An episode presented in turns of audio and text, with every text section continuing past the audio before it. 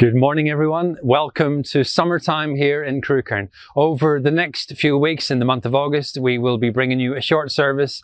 Each one of them will be focused on hearing the voice of God. So we really hope that you enjoy the services over the next few weeks. Each time we will bring you a little bit of worship, a little bit, a little sermon, a little illustration, and some Bible reading, and we will pray for you at the end of every service. In the meantime, enjoy summertime here in Crewkerne. God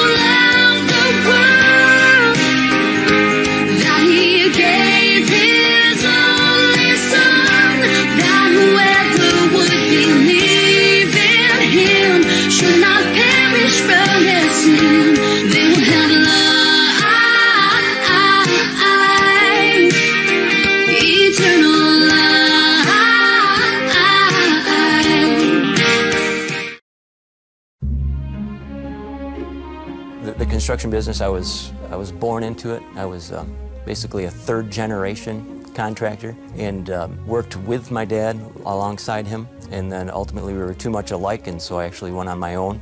And within a matter of years, um, outgrew him and um, ultimately bought him out. And uh, had 80, 85 employees. I had a lot of really good guys that worked for me, and it didn't require my constant attention. I had a lot of flexibility and that allowed me to be able to uh, to get deeply involved in the church and just be there to do whatever because I was just so hungry to serve. Everything that I was doing was working. And in about that same time, the real estate market also began to take a turn for the worse. Our net worth began to uh, began to just really drop. But I was convinced that we could ride it out. And then, um, still at the end of it, we're upside down to the tune of about a million and a half, and we ended up going bankrupt. During that time, I really wrestled with God. I resisted every step of the way. And it was, a, it was toward the beginning of that period of time when I began to, to read through the Bible cover to cover every year. So it didn't make sense to me that he was taking the business away from me because I had put him first. And I would sneak out to the woods so nobody knew where I was. And I would head out there no matter what the weather. And I would go out there and I would read God's Word, I would see His promises, and rather than being encouraging, they would make me furious. I would challenge Him to try to reconcile these promises that I'm reading in His Word with my circumstances. And um, God was eerily silent through most of that time. But yet, every time I went out there, and every time I came back, I was completely filled with peace and, um, and usually singing. Um, it, it didn't make any sense. He, he loved me even, even during the, the periods of time when, um, when I was having a meltdown. I mean, I, I learned to, to converse with God. Um, I learned to, to share with Him what's actually on my heart and not pretend that I'm not in pain. I mean, there are, there are aspects of it that, that I look at and I'm like, okay, this doesn't make sense. I don't know how God is going to work this out. But He continues to day after day, and, and He meets me and, and He provides um, for me and for my family.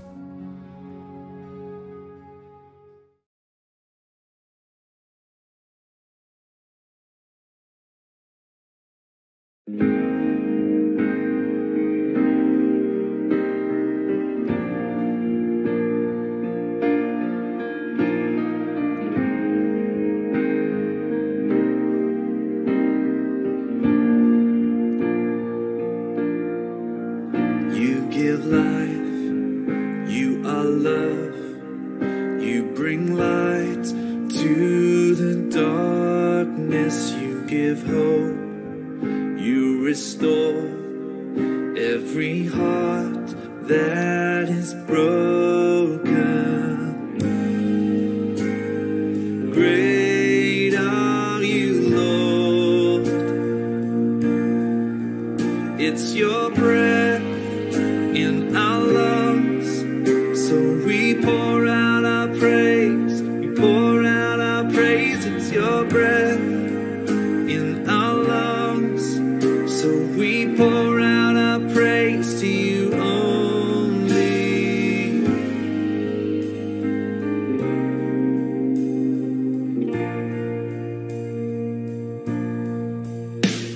Give life.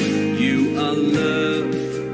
You bring light to the darkness. You give hope. You restore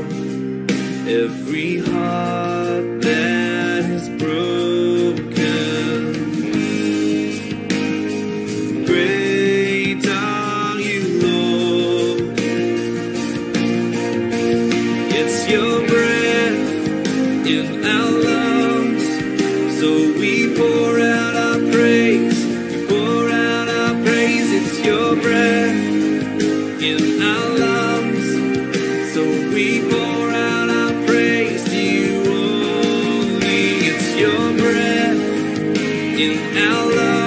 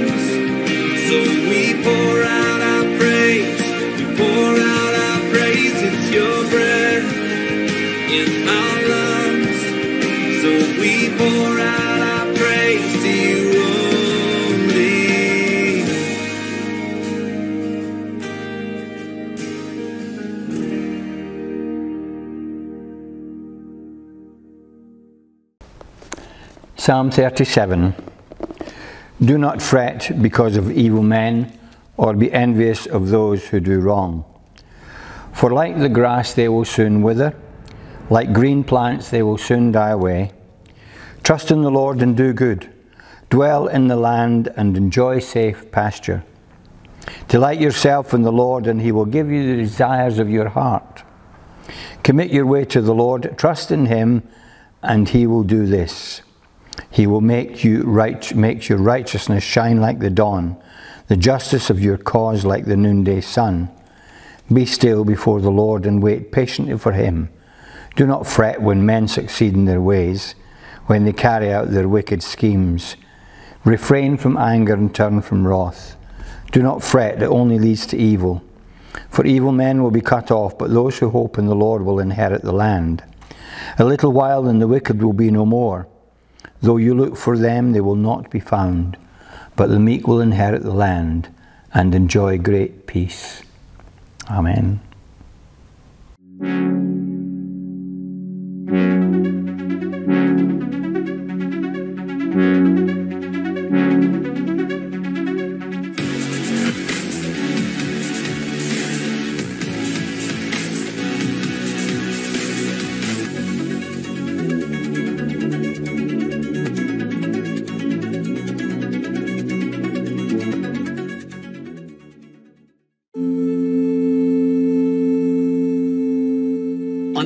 10, 1874, a 27 year old Alexander Graham Bell spent the morning tinkering with the phonautograph, an apparatus that mimicked the action of the human ear. His passion was deaf education, but in a stroke of genius, he began to wonder whether electric currents could be made to simulate sound waves and transmit voices electrically. Fast forward. On the evening of March 10, 1876, Bell and his assistant, Thomas Watson, were up late trying to perfect the clarity of their sound transmission. That's when Watson heard these immortal words Mr. Watson, come here. I want to see you. If there is such a thing as a biblical understatement, Hebrews 1 1 qualifies. It says, God spoke to our ancestors at many times and in various ways. God's ability to speak in strange and mysterious ways is nothing short of astounding. He spoke to Moses via a burning bush. He spoke to Pharaoh through 10 signs and wonders. He spoke to Hezekiah via illness. He spoke to Babylonian astrologers with the stars. He spoke to Belshazzar via a disembodied hand that inscribed mene, mene tekel parsin on the palace wall. And my personal favorite, he spoke to Balaam through a donkey. Let me be absolutely clear about one thing. After highlighting the various ways in which God speaks, the writer of Hebrews zeroes in on God's greatest revelation, Jesus Christ. He's the full and final revelation of God. And again, as we talked about in the last session, Scripture is our first language, but God still speaks in various ways. There are six secondary languages. In Scripture, God speaks via desires, dreams, doors, people, promptings, and pain. And He's the same yesterday, today, and forever. To believe that God speaks only through the Bible is to handcuff the God of the Bible as the Bible has revealed Him to us. Yes, Scripture is our check and balance. And God will never say anything that's contrary to His good, pleasing, and perfect will as revealed in Scripture. But God still speaks in strange and mysterious ways. More than three decades ago, a Harvard professor named Dr. Howard Gardner wrote a groundbreaking book called Frames of Mind. Dr. Gardner popularized the theory of multiple intelligences. Simply put, different people are smart in different ways. His original categories had eight types of intelligence word smart, number smart, picture smart, body smart, music smart, people smart, self smart, and nature smart. Well, just as we're smart in different ways, I think we relate to God in different ways. And that's a testament to a God who's big enough to be heard by anyone and everyone, anywhere and everywhere. He speaks billions of languages, including yours. Here's my point spirituality filters through personality, it filters through history, it filters through theology. The way Jesus spoke to his disciples is as different as Peter, James, and John. God is big enough to speak as many languages as there are people, but there are six secondary languages that God consistently uses in Scripture. The first language is desire. Now, we've got to be careful because we all have sinful desires and selfish desires. Those desires have to be sanctified. But Psalm 37 4 says, Delight yourself in the Lord, and he will give you the desires of your heart. The word give means to conceive. In other words, God will birth new desires within you, and those desires become compass needles that guide us towards God's good, pleasing, and perfect will. The second language is dreams. Scripture promises in Acts 2:17 that when he pours out his spirit on us, that our sons and daughters would prophesy, that young men would see visions and old men would dream dreams. Dreams are God's lingua franca. The third language is doors. One of my most prayed promises is Revelation 3 7 and 8. It says, What he opens, no one can shut. What he shuts, no one can open. See, I have placed before you an open door. Here's the thing it's a package deal. You can't just pray for open doors. In fact, someday I think we'll thank God for closed doors as much as the ones He opens. The fourth language is people. Sure, God can speak through a donkey, but more often than not, He uses people. He used a prophet named Nathan to rebuke King David. He used an uncle named Mordecai to exhort Queen Esther. He used a spiritual father named Paul to encourage Timothy. The fifth language is prompting. Scripture is our map, but the Holy Spirit is our guide. And one key to living a spirit led life is learning to discern His promptings. God is ordering our footsteps. God is preparing good works in advance, but if we ignore His promptings, we miss the miracle. Finally, God speaks through pain. C.S. Lewis said that God whispers through our pleasures, but shouts through our pain. You can ignore the Bible, but you can't ignore pain. Pain is a professor of theology. Pain is a marriage counselor. Pain is a life coach. Pain helps us learn some of life's toughest lessons. We don't just listen with our ears, we listen with our eyes, with our hearts, and with our spirits. That's how we discern promptings, people, and pain.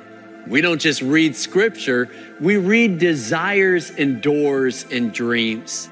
In 1971, psychologist Albert Mehrabian published Silent Messages, which included his pioneering research on nonverbal communication. When it comes to credibility, Mehrabian found that we assign 55% of the weight to body language, 38% to tone, and 7% to actual words. Well, scripture is made up of actual words, and it certainly represents more than 7% of God's revelation. It's God breathed, and it's useful for teaching, rebuking, correcting, and training in righteousness.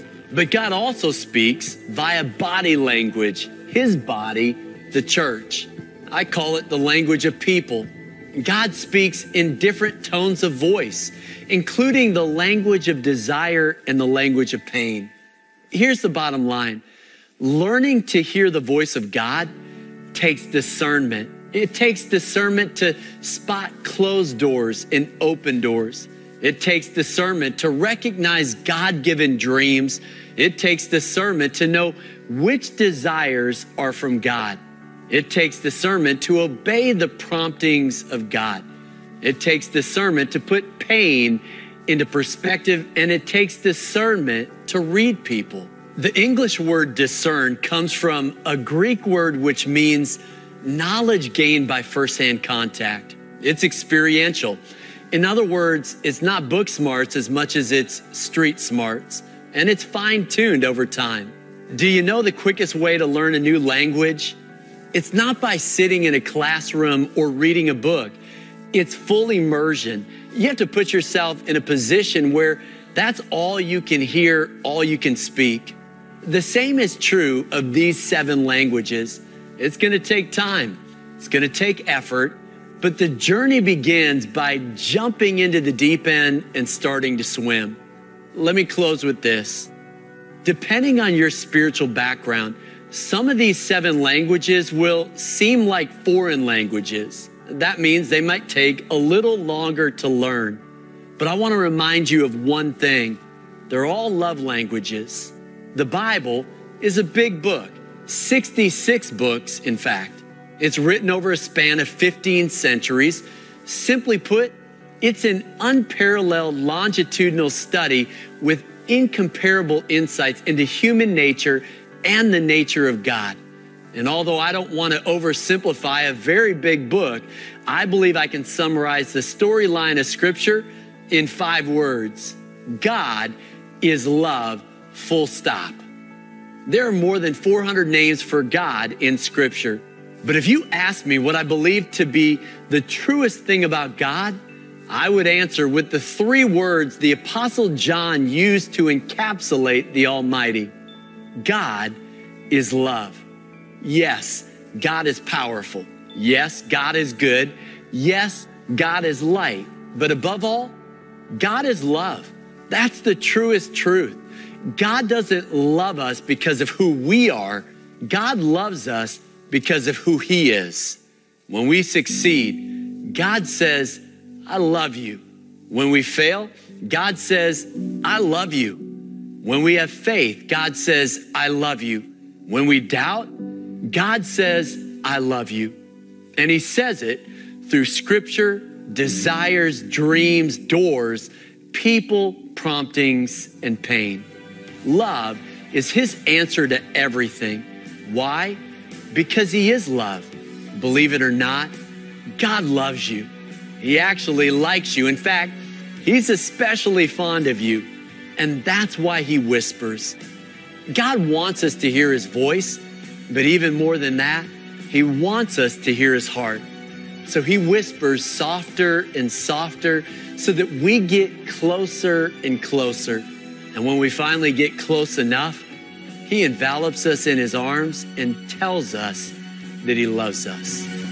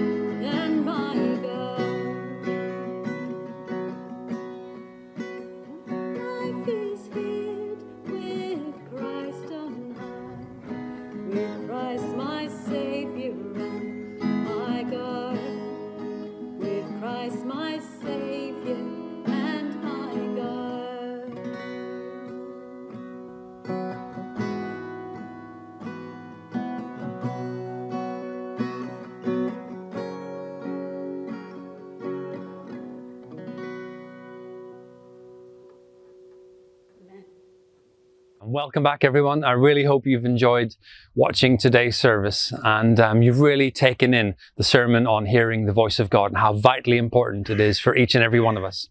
What I would love to do now is pray for you. I would love to pray for your family and I would love to pray for your community. Wherever you're watching in the world, it's important that we always pray for our community. So, first of all, let me pray for you. Father, I pray your blessing on those who are watching right now. I pray that they really do hear your voice over the next few weeks and they are completely blown away and taken aback just about how interested and how much you have to say in their lives. I pray for our families, for all of our children, for all of our parents in the wider context, Lord, that we really, even they will begin to hear your voice and some great conversations will happen over these next few weeks. And finally, Father, we bring our communities before you. Wherever they are in the world right now. But I'm praying for Crewkerne and I pray that our community is totally blessed and also begins to hear the voice of God in a completely amazing, amazing way. Amen. So, just one final thing to go. Enjoy the service. You can watch it again. It's really, really good. Thank you for joining with us. And over the month of August, let's hear the voice of God together. God bless you.